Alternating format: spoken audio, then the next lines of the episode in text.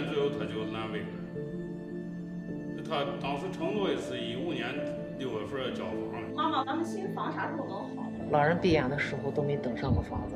我都给娃子没办法说，这人就这么累了，我就要个房子，我有错吗？烂尾就烂尾，我现在住不嫌，只要给我通电梯就行了。我买房十年了，我让我怎么去活呀？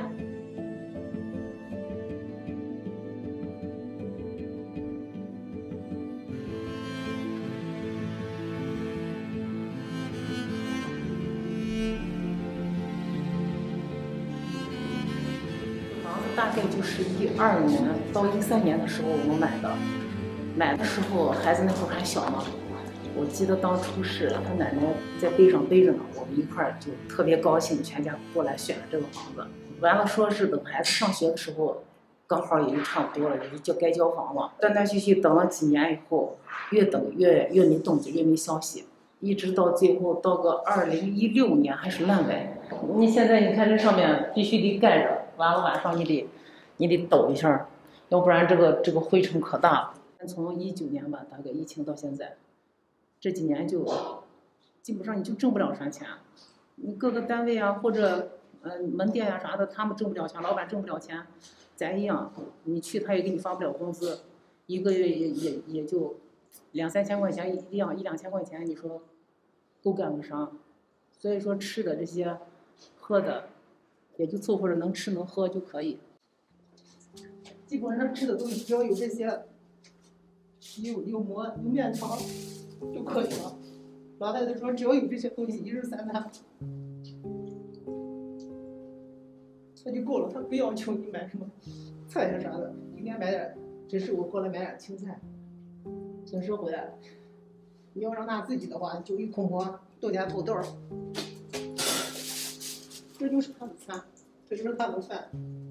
把点点菜嘛。”我搁后边我没有钱儿，呃，我我呃我我我说呃不在我给我这个晚点点菜，你看炒下点点菜，炒点点菜吃，说这他该没有钱儿，能能吃就行啊，能啊，只要他的家庭变化能吃饱就好了，呃，吃点菜上学，你那边还得交着房贷，啊。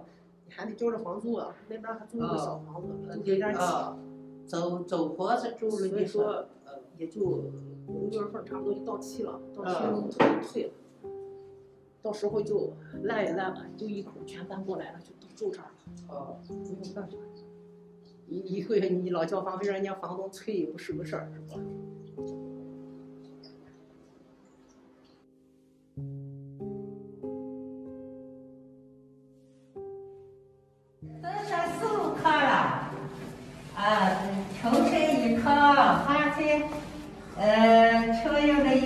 有一套，这有开儿的出国潮有一回，呃，一天看四五回，一天走的几趟，来回跑跑，拿东西呀，出去呀，你一天走厕所呀，秋水呀，你不下去，真不行，你说，你看这。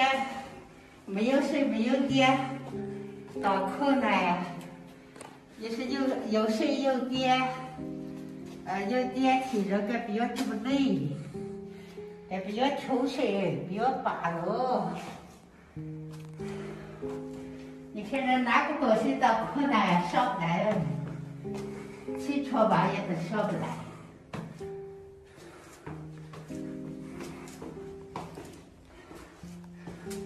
哎呀，裤子还能穿吧？拿啥东西都上不去，要洗澡是洗才能上来。你没办法呀，看，还得要把路走。哎呀，这还怎么上来了？哎呀，这还都上到十三楼了。哎呀，都累得慌。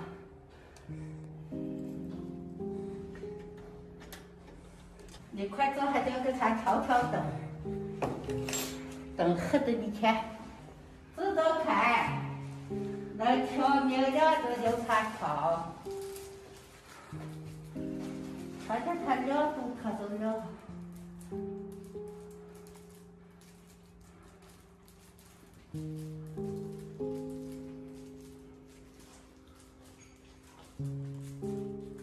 哎，这还亮的事儿。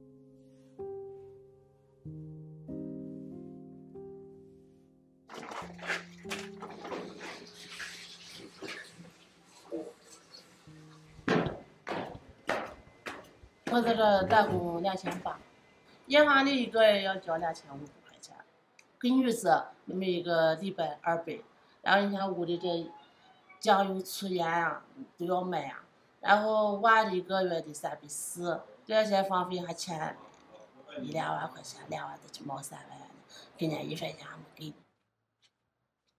半个月在这住一会，半个月在颐和房住一会儿。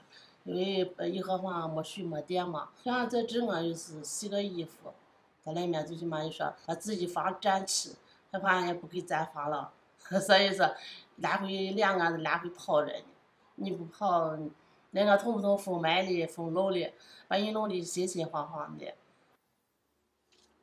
老百姓要个啥？老百姓只想要一个温暖的一个家，拼了一辈子，就说在城里拼个屋。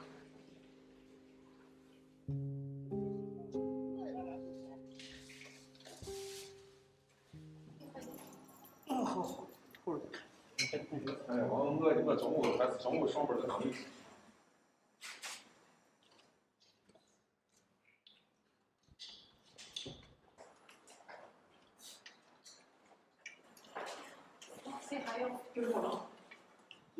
里？你这不整我就过了，对，你也都挺大，我可惜了，我跟你说，不作假。嗯嗯。虽然我现在住在这个烂尾楼里，我平常住在原来租的房子的时候，但是有时候因为房子这个问题发到群里以后，我晚上就失眠了，一个晚上都睡不着觉，睡在这个烂尾楼里，啥都没有。但是我到这边以后，确实再没有发生过那种事情。虽然说是烂尾了，但是就住到自己的房子，心里实在的还是非常高兴的。三四五六七八八栋楼，这都是当时的村民的安置房，就是因为把我们的资金挪用到这个上面，导致我们的楼盘烂尾。我当时是给我自己买的房，现在儿子都到娶媳妇的年龄，都不敢跟人家说有个这个房子，实在是逼得没办法。也是想省两块钱，实在是挣不来。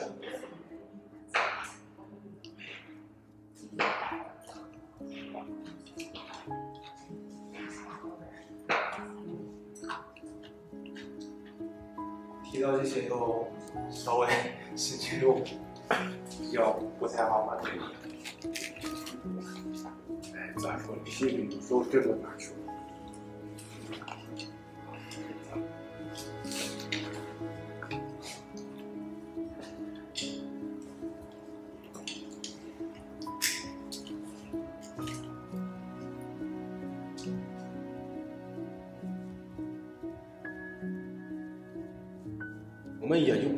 赶紧给我们把房子交了，哪怕就是条件差一点，我们现在也认了，因为我们已经买到了这个了，不奢求说是像人家那管好啊，这好啊那好，我们现在就是只要能生生存，这就是我们最大的快乐。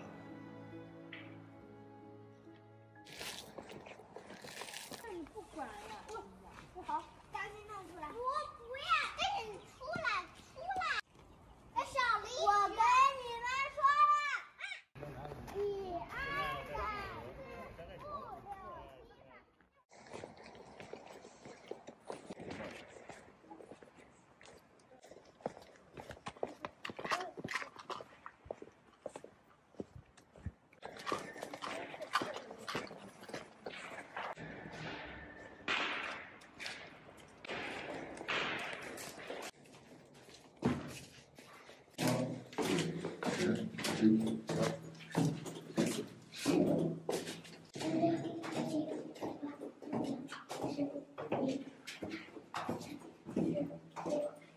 这怎么走？我跟我报告。啊，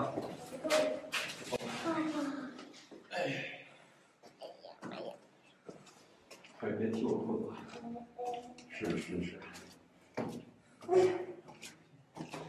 几楼了？十五楼了。到家了。好，这边这边。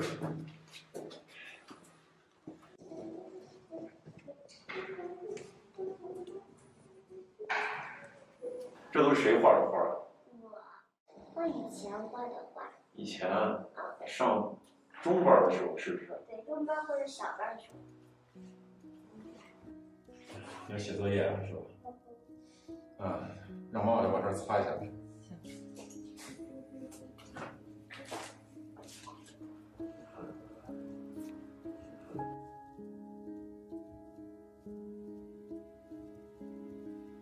我们已经入住了差不多两个月，到现在还是没有水、没有电，没有一点进展。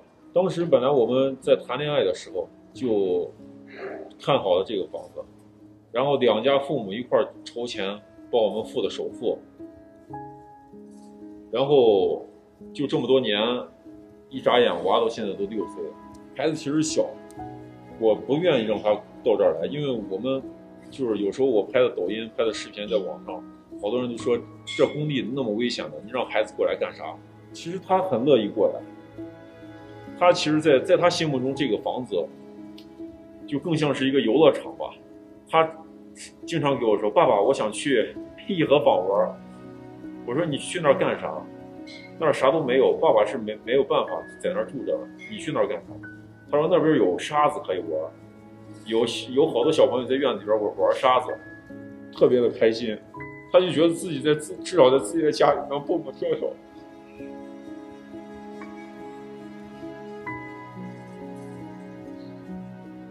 然后就是每天晚上都会过来跟我玩，在这写作业。我说这儿这么黑的，在这写啥作业？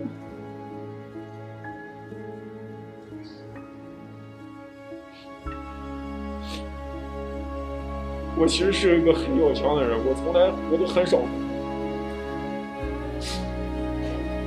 其实说到娃这边，确实是我的软肋。生活再苦，我自己都能坚持。我就想着给娃一个好的生活环境。我们有什么错？我们就自己花钱买的房子。我是一个粉刷匠，粉刷很勉强。我要把那些房子刷得更漂亮，刷房前又刷墙，刷子飞舞忙。还有我的小鼻子变呀变了样。我是一个粉刷匠，粉刷很勉强。我要把那些房子刷得更漂亮。二零二二年七月，河南郑州一对小夫妻买到烂尾楼的悲伤故事火爆网络。他们用视频记录了从买房时的激动，到看到楼房每建高一层的欣喜，再到新房烂尾后的失望。通过他们的视频。网友们也见证了这对年轻夫妻眼里的光芒如何从充满希望到一点一点的熄灭。也许内容非常真实，这对平凡小夫妻的遭遇引起了诸多网友的共鸣，而他们的故事也正是千千万万个不幸买到烂尾楼家庭的一个缩影。这对夫妻，男生叫亮亮，女生叫丽君。故事要从二零二一年十一月六日说起，那天。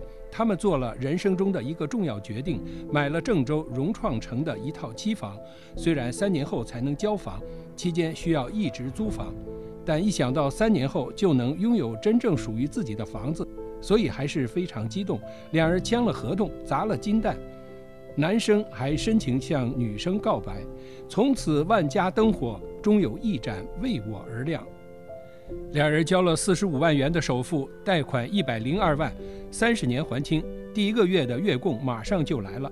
面对高额的贷款，丽君有些后悔买房了。咋办呢？我后悔买房了，明天要还第一个月供了，九千六百多。关键是八千多元钱都是利息，一百多块才是本金。本来以为交个首付就没事了，没想到月供才是大头啊！利息怎么这么高啊？我以后的三十年都要给银行打工了。其实他们当时或许不知道，他们买房的时候正是中共政府在进行楼市调控的比较严厉的阶段。从2021年9月恒大出现债务危机暴雷之后，很多房企要么已经暴雷，要么就在暴雷的路上。所以从2022年开始，中共当局的楼市调控政策就开始有所松动。有的地方政府还出台了一些刺激楼市的利好政策。不幸的是，他们的房子买在了中国楼市泡沫的最高点，房贷利率也几乎是最高点，也就是他们在2022年3月份，也就是买房后的第四个月发的一个视频。我们买房的利率好像是站在了最高点吧，6.27。然后郑州不知道为什么突然利率降了。很多的购房者利率都能做到五点三多吧。今天还有一个政策说，是五年内在郑州购房的大学生最低可以做到四点七。同样的贷款，每个月利息和我们相差了一千多元。一千多元对于我们打工族来说还是蛮重要的。每个月的房贷已经占据了我们两人收入的三分之二。当时买房有多冲动，现在就有多后悔。虽然两人感到房贷的压力大。但从其表情上来看，两个人还是充满了乐观的心态，眼睛里还是充满了对未来的期待的光芒。房贷加上房租，让生活常常捉襟见肘。为了省钱，他们几乎不到外边吃饭，把生活开支也压缩到了极点。但是每个月的十五号，也就是还房贷的日子。都是他们最困难的时候。每到这一天，亮亮都会关上房门，自己拿着几个信用卡，在计算着如何周转才能度过这个月。虽然日子过得很辛苦，但是从他们脸上洋溢的笑容来看，这对乐观的小夫妻还是很幸福的。他们调侃自己：一百多万的房子说买就买，十几块钱的鸡腿却犹豫了半天。这就是我们的生活，房奴的生活。后来，丽君的公司全员降薪。回家的时候，她本来想给亮亮买块肉，但一想到自己的工资，她就只给丈夫买了一块豆腐。你先将就着吃。在这期间，丽君怀孕了，这也意味着未来不久需要更多的生活开支。我的悲哀，身为男人没本事让媳妇衣食无忧；我的幸运，一个愿意陪着我吃苦的女人。降工资了，首先想到的是不能陪我一起还房贷，害怕我的压力变大。他们不时跑去看自己的新房，房子每建高一层，他们的欣喜就多了一份。然而，尽管他们如此努力节俭，对生活充满着蓬勃的希望，但2022年5月12日，开发商融创暴雷的消息还是猝不及防地来了。尽管消息如同晴天霹雳，但他们也无能为力。他们又去到了工地，看到工地上还在施工，又存在侥幸的心理，也许自己买的房子不会烂尾。这是他们在二零二二年五月十三日发布的一则视频。视频中，两人面目有些憔悴，眼中已明显看不到往日的光芒，而是充满了无奈与对未来的迷茫。融创爆雷了，我们能怎么办？很多粉丝私信我们这样的一个话题，问我们现在融创的情况。至于它是个什么情况，我们也不知道。我们就是两个普通的小老百姓。别说它爆雷了，就算它烂尾了，我们也没办法。我也不可能带着我怀孕的老婆去扯条幅去抗议。而且郑州也从来不缺烂尾楼。金水区的绿森城停工了十年，两千多户业主；名门翠园停工了四年，六千多户业主；锦衣金水湾停工了一年半，一千多户业主；祈福城停工了八年，六千多户业主。盛润运河城停工了一年半，一千四百多户业主；绿地城停工了四年多，一千一百多户业主；绿地滨湖也停工了四年，两千多户业主。这么多烂尾的业主，他们都没有什么办法，我们又能有什么办法？况且融创现在是这个情况，我们也不知道真实的情况。我们只能去等待，当然，我们也希望融创能够度过这个难关，融创能越来越好，把房子安安稳稳地交到我们手里。希望郑州不再有烂尾楼，希望我们每个人都能有个家。他们决定以后每个月都来看一次。售楼部说七天就可以盖一层，也就是说一个月能够盖四层。这给了他们希望。再来六次，房子就封顶了；再来二十七次，房子就交付了。五月二十二日，丽君又来到新房的施工现场，看到还在施工的房子，听到暴雷消息后，很久没笑的丽君又笑了。虽然最近网上关于融创的负面消息有很多，然后还有很多粉丝朋友告诉我们说，融创爆雷了，融创爆雷了。但是你们看看，我们这个楼是二十二层，现在已经盖到了六层。说到这里，有朋友会说，封顶即会烂尾，封顶了才是烂尾的开始。但是我们现在既然选择融创，我们就要去相信它，相信它一定会承担起一个企业的责任，实现保交楼的目标。但事实很快证明，这个善良的女孩太过乐观了，因为仅仅十天后，工地就停工了。因为工人已经好几个月都没发工资了，他们在抖音发视频质疑，却被开发商警告说，只是因为疫情高温暂时停工，你再闹就等着法务部吧。他们被迫删除了之前的视频。然而事实证明，融创已经没有能力继续开工。虽然去年九月份郑州开启了大干三十天保交楼的运动式的复工活动。但是他们的工地并没有复工，呈现在他们面前的仍旧是生锈的钢材和满地的杂草。他们能做的只有漫长的等待，但是房贷还是每月一分不少的还要还给银行。为了响应政府的号召，期间他们的工地也断断续续有人施工，但因为资金并没有到位，没钱给工人发工资，所以也只是表演式的干点杂活，并没有真正的复工。从二零二一年买房到现在，这对郑州小夫妻经历了恋爱、结婚、生子，也经历了买房的欣喜，以及面对烂尾楼的绝望。他们的遭遇是如此真实又鲜活地呈现在了网友的面前，所以也得到了大家的同情与支持。但在中国，还在为买到烂尾楼苦苦挣扎的人还不止这一对。郑州小夫妻，一位西安男子买到了一套烂尾楼，购房十一年，楼盘烂尾八年，最终实在承受不起一边还房贷一边租房的压力，该男子只能带着六岁的女儿住了进去。楼道没有灯光，也没有电梯，他只能每天牵着六岁的女儿爬上爬下十五楼。当记者把镜头对准他的时候，他倍感委屈地说：“我做错了什么？我只是买了一个房子，为什么会变成这样？”言语间，该男子不禁潸然泪下。这位七十二岁的老人每天上下爬十六层楼去打水、买东西、上厕所，甚至他们晚上睡觉都不敢脱衣服，因为没有电、没有空调，脱下衣服会冻得受不了。在山东滨州，楼盘停工，不能如期交房，买房者多为刚性需求，他们一年年在外面租房，还要还房贷，实在受不了。一些低楼层的业主只能搬进烂尾楼，任何服务都没有，物业竟然还催着他们交物业费。这些不幸住进烂尾楼的业主们，拿出了所有能够筹集到的资金付了首付，之后每月都要背负着沉重的房贷，艰难生活。而支撑他们的只有一个最朴素的愿望，就是在熙熙攘攘的城市中有一处容身之地，有一个自己的家。